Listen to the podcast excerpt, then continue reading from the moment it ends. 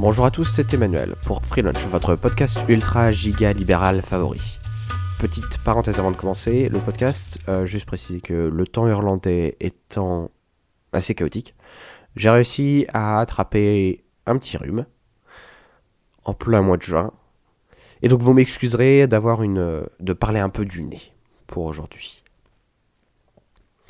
Je vais être honnête, avec le recul, cette élection présidentielle s'est bien mieux déroulée que je ne l'espérais. Le Parti socialiste est en lambeau, les républicains n'étaient même pas présents au second tour, la France insoumise de Mélenchon s'est tournée en ridicule, surtout après les présidentielles, le score du Front National est en dessous de ce à quoi je m'attendais, et le président français est un jeune centriste à tendance libérale. Même si j'ai mes réserves, et je ne pense pas que Macron réussira à régler euh, tous les problèmes, je suis pour une fois assez optimiste quant à l'avenir de la France. Et donc je voulais prendre quelques minutes pour aller un peu en détail de quelles sont mes attentes euh, vis-à-vis de Macron. Ce n'est pas forcément qu'est-ce que euh, moi je ferais à sa place, ou ce n'est pas non plus qu'est-ce que j'attends d'un président de façon générale. Je pense que c'est en, reprenant un peu euh, ce qu'il a pu, ses interventions, ce qu'il a pu dire publiquement, quels étaient ses éléments de programme, je voulais un peu aller un peu plus en détail dans ce qui me semble, être important et euh, quelles sont mes attentes en particulier vis-à-vis de Macron. Petite parenthèse, avant d'entrer dans le vif du sujet, sur les questions qui agitent tous les esprits politiques sur les réseaux sociaux ces derniers temps. Macron est-il libéral? Oui ou non? Pour ma part, je considère que c'est une question très secondaire, et je ne vais pas passer trop de temps là-dessus. Il est clairement plus libéral que la moyenne des hommes politiques, sans aucun doute. Mais d'un autre côté, ce n'est pas un libéral pur jus, entre guillemets, qui va cocher toutes les cases. Il est quelque part entre les deux. D'où le terme social-libéral qu'on entend de plus en plus. Euh, même si c'est un terme que personnellement je trouve un peu ridicule. Puisque c'est ce que social-démocrate est censé désigner. Un programme qui mélange l'économie de marché et concurrence avec un filet de protection sociale généreux. Macron occupe donc un espace politique aujourd'hui quasi inexistant en France, qui se rapproche beaucoup plus euh, des réformes mises en œuvre dans les pays nordiques que d'une purge thatcherienne, comme ce qu'on a pu entendre. J'observe de nombreuses personnes sur les réseaux sociaux déployer beaucoup d'énergie pour tenter d'expliquer en quoi est-ce que Macron est un socialiste qui n'a rien de libéral. Je voudrais tout simplement leur répondre qu'il n'y a aucune différence entre cette version du No True Scotsman et celle des socialistes qui tentent d'expliquer que le vrai socialisme n'existe pas et que tous les pays socialistes étaient en réalité euh, des pays capitalistes.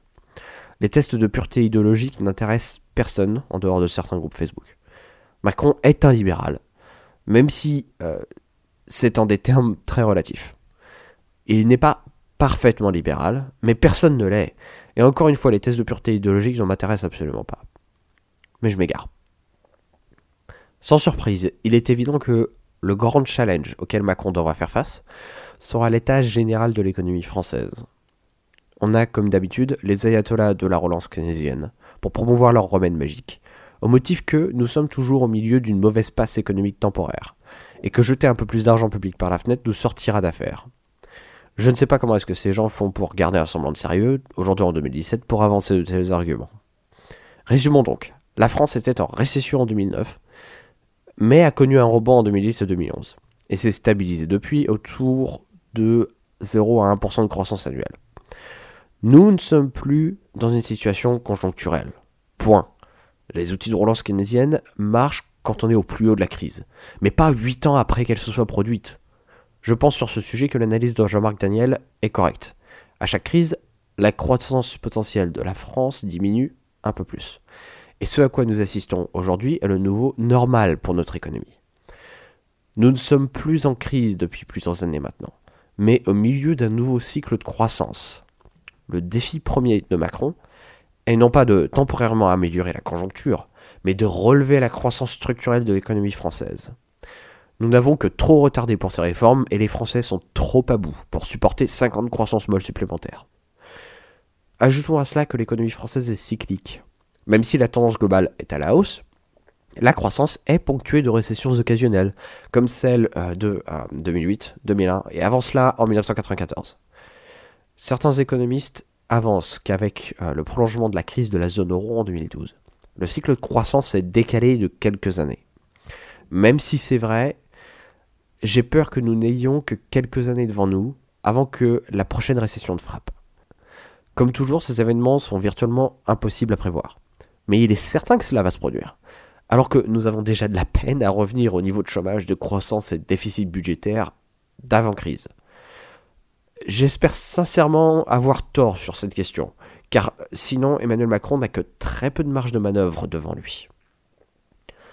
Tout pendant que nous sommes sur les questions de conjoncture économique, euh, prenons un peu de recul sur les deux dernières années. Nous avons eu le fameux alignement des planètes, c'est-à-dire un abaissement sans précédent des taux d'intérêt, de la valeur de l'euro et des cours du pétrole. La France, étant une économie importatrice, aurait dû largement en profiter. Mais les indicateurs économiques nous ont montré qu'une grande partie de ce pouvoir d'achat supplémentaire est partie en importation. C'est ce à quoi je faisais référence en expliquant que les relances classiques par la consommation ne peuvent plus marcher en France. Notre appareil productif est semble-t-il incapable de réellement profiter d'une hausse de la demande. Et sur le fond du chômage, nous avons encore des chiffres assez inquiétants. Le dernier chiffre de l'INSEE tente à montrer que le nombre de chômeurs net est revenu au niveau de 2012. En d'autres termes, nous venons de perdre 5 ans dans la lutte contre le chômage.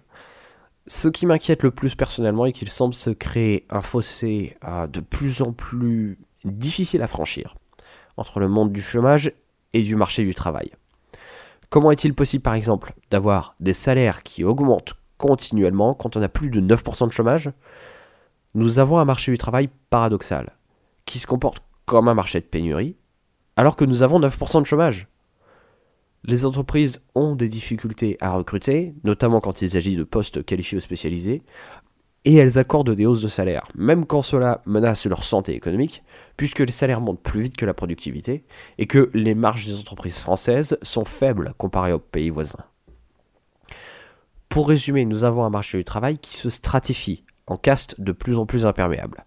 Il y a les qualifiés, qui sont au plein emploi, si on regarde les chiffres de l'INSEE, les peu qualifiés, qui enchaînent les boulots précaires, et les sans qualifs, qui sont virtuellement exclus du marché du travail. Réussir à réconcilier ces mondes sera extrêmement difficile. Et cela signifiera probablement revenir sur certains acquis sociaux. Mais j'ai bien peur que ce soit indispensable à ce stade. Cependant, je ne suis pas certain que revoir le code du travail puisse résoudre le problème du chômage. À la marge, peut-être, mais ce n'est pas ce qui va nous ramener au plein emploi. Le bénéfice, en revanche, serait d'abaisser les inégalités entre le monde du CDI ultra protégé et le monde des emplois précaires. Macron semble vouloir aller dans ce sens, et c'est une bonne nouvelle, mais ce sera extrêmement difficile à vendre. Petite tangente sur la retraite. Il y a une question qui devient malheureusement de plus en plus pressante pour les finances publiques, mais que personne ne semble vraiment vouloir adresser.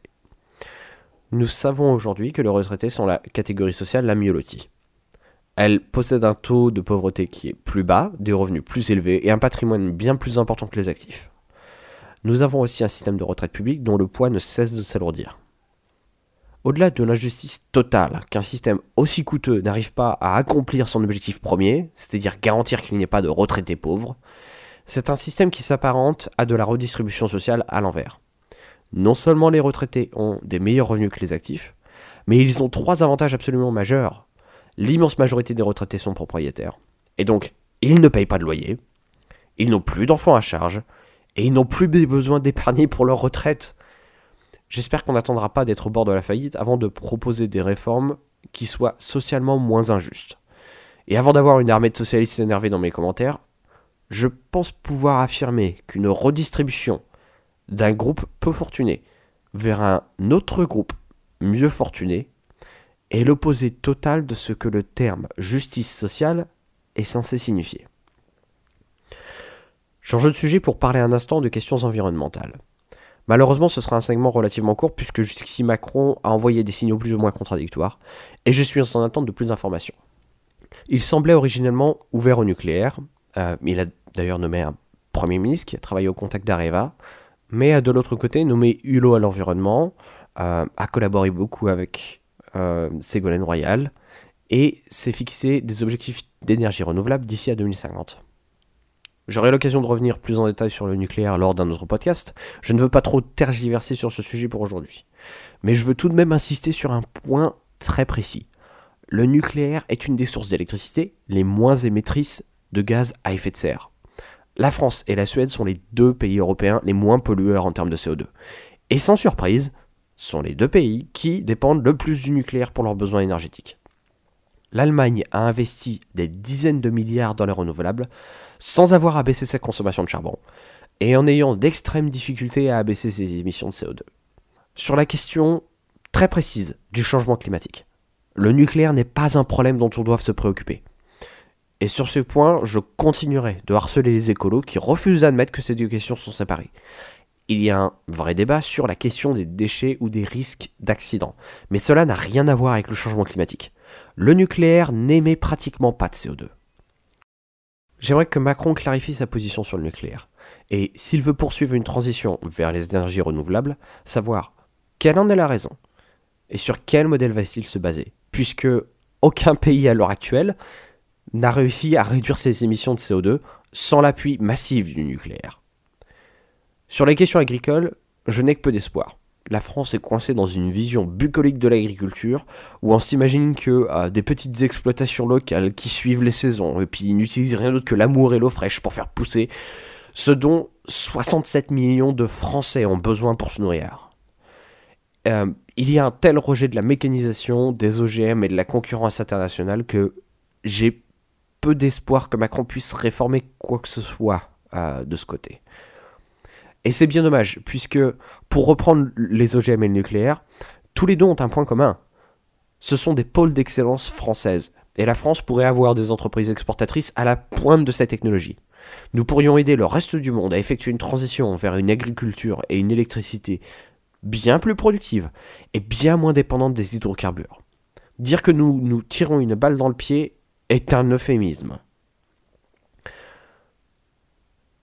Sur le plan du terrorisme, j'ai eu l'occasion d'en parler en plus ample détail lors de mon précédent podcast, et je vous invite à réécouter si vous voulez en savoir plus. A mon avis, il y a une question centrale qui mérite d'être répondue si on veut établir un plan d'action cohérent. Va-t-on reconnaître euh, l'État islamique comme tel, c'est-à-dire un État voyou, contre lequel nous sommes en guerre, ou est-ce un problème de sécurité intérieure? Pour être honnête, aucune de ces perspectives n'est vraiment alléchante. Si nous sommes en guerre contre l'État islamique, alors cela signifie qu'une intervention militaire en Syrie est parfaitement justifiée, et que c'est même d'ailleurs un devoir euh, pour que l'on puisse se prémunir d'attaques futures. Cela veut aussi dire que nous ne pouvons plus traiter la question des réfugiés de façon aussi légère, et qu'il faut mettre fin à tout prix aux flux migratoires illégaux. Mais si c'est un problème intérieur, alors cela légitimise les mesures policières et de surveillance euh, de la population. L'état d'urgence doit devenir la nouvelle norme et il faut se pencher de façon beaucoup plus sérieuse sur les problèmes d'assimilation des enfants d'immigrés musulmans, qui semble-t-il sont à l'origine de l'intégralité des attaques auxquelles nous avons eu à faire face jusqu'ici. La question islamiste est arrivée à un tel stade que je ne sais pas trop quelle solution serait la moins pire, entre une peste et un choléra auto-infligé en fait. La perspective d'une guerre ouverte contre l'État islamique aurait néanmoins l'avantage d'avoir des contours beaucoup plus précis qu'un état d'urgence permanent, qui semble moins pire qu'un conflit armé au premier abord, mais à qui en son sein porte les graines d'un état policier totalitaire. Encore une fois, j'ai vraiment du mal à peser le pour et le contre entre deux solutions horriblement insatisfaisantes. Et pour finir, il me semblait important de mentionner brièvement l'enseignement supérieur. C'est une question intimement liée à celle du chômage, puisque selon l'INSEE, le taux du chômage des post-bac est de 5%. J'aimerais d'abord commencer par une observation. Qu'on veuille l'admettre ou non, de nombreuses études ont montré que le QI est un excellent prédicteur de votre succès universitaire. Comme tout, bien entendu, ce n'est pas une mesure parfaite. Mais c'est une condition. Il est virtuellement impossible d'obtenir un doctorat dans n'importe quelle matière que ce soit sans un QI hors norme. Et pour cause, ces niveaux de recherche requièrent des capacités d'abstraction que peu d'entre nous possèdent. Et pour être honnête, je n'ai même pas envie de savoir si moi-même je possède ces capacités. La réponse est probablement non. C'est une observation très importante, car cela signifie que le lien de causalité entre intelligence et réussite universitaire n'est pas dans le sens qu'on veuille le croire. Travailler dur ne rend pas plus intelligent, et ne garantit absolument pas de réussir un master en droit. La traduction en termes de politique publique est qu'il faut enfin briser le tabou entre capacité cognitive et réussite universitaire, et en tirer les conséquences. l'inflation des diplômes ne rend pas les jeunes plus intelligents, mais a comme effet pervers d'exclure les jeunes de milieux défavorisés en alourdissant le fardeau financier qu'étudier représente. En parallèle, nous avons aussi un réel problème de surqualification et un problème de mismatch entre euh, les diplômes obtenus par les jeunes et les demandes du marché du travail. L'enseignement supérieur ne répond pas à une logique d'insertion professionnelle, alors que la motivation première des jeunes pour étudier est de trouver un meilleur emploi. Soyons honnêtes, personne ne va à l'université pour satisfaire sa curiosité personnelle. Pour conclure, et vous avez pu vous en rendre compte, Macron a face à lui des, défis qui sont absolument pas négligeables. Mais je suis quand même assez optimiste. Puisque euh, la politique est avant tout le produit de, de, l'environnement culturel dans lequel nous baignons. Et je pense qu'un président, qu'on ait pu élire un président qui soit aussi jeune et entre guillemets un peu à tendance libérale, ça traduit beaucoup de choses sur les changements de mentalité. Ça traduit beaucoup de choses, notamment vis-à-vis de la jeunesse. Et même si on, a, on va avoir dans la rue une, une fraction, une euh, minorité très bruyante euh, de la jeunesse qui penche plutôt à gauche, gauche et qui est incapable de faire la distinction morale entre un parti fasciste et euh, quelqu'un qui dit qu'il faudrait peut-être revoir un peu le code du travail. Je suis quand même assez optimiste dans ce changement de, de, mentalité. Et je pense vraiment que l'élection de Macron montre que toute cette agitation réactionnaire, qu'elle soit à droite ou à gauche, n'est pas forcément la norme au sein des jeunes. Et, ça pour moi c'est la bonne nouvelle que j'en tire déjà en tout cas de cette élection.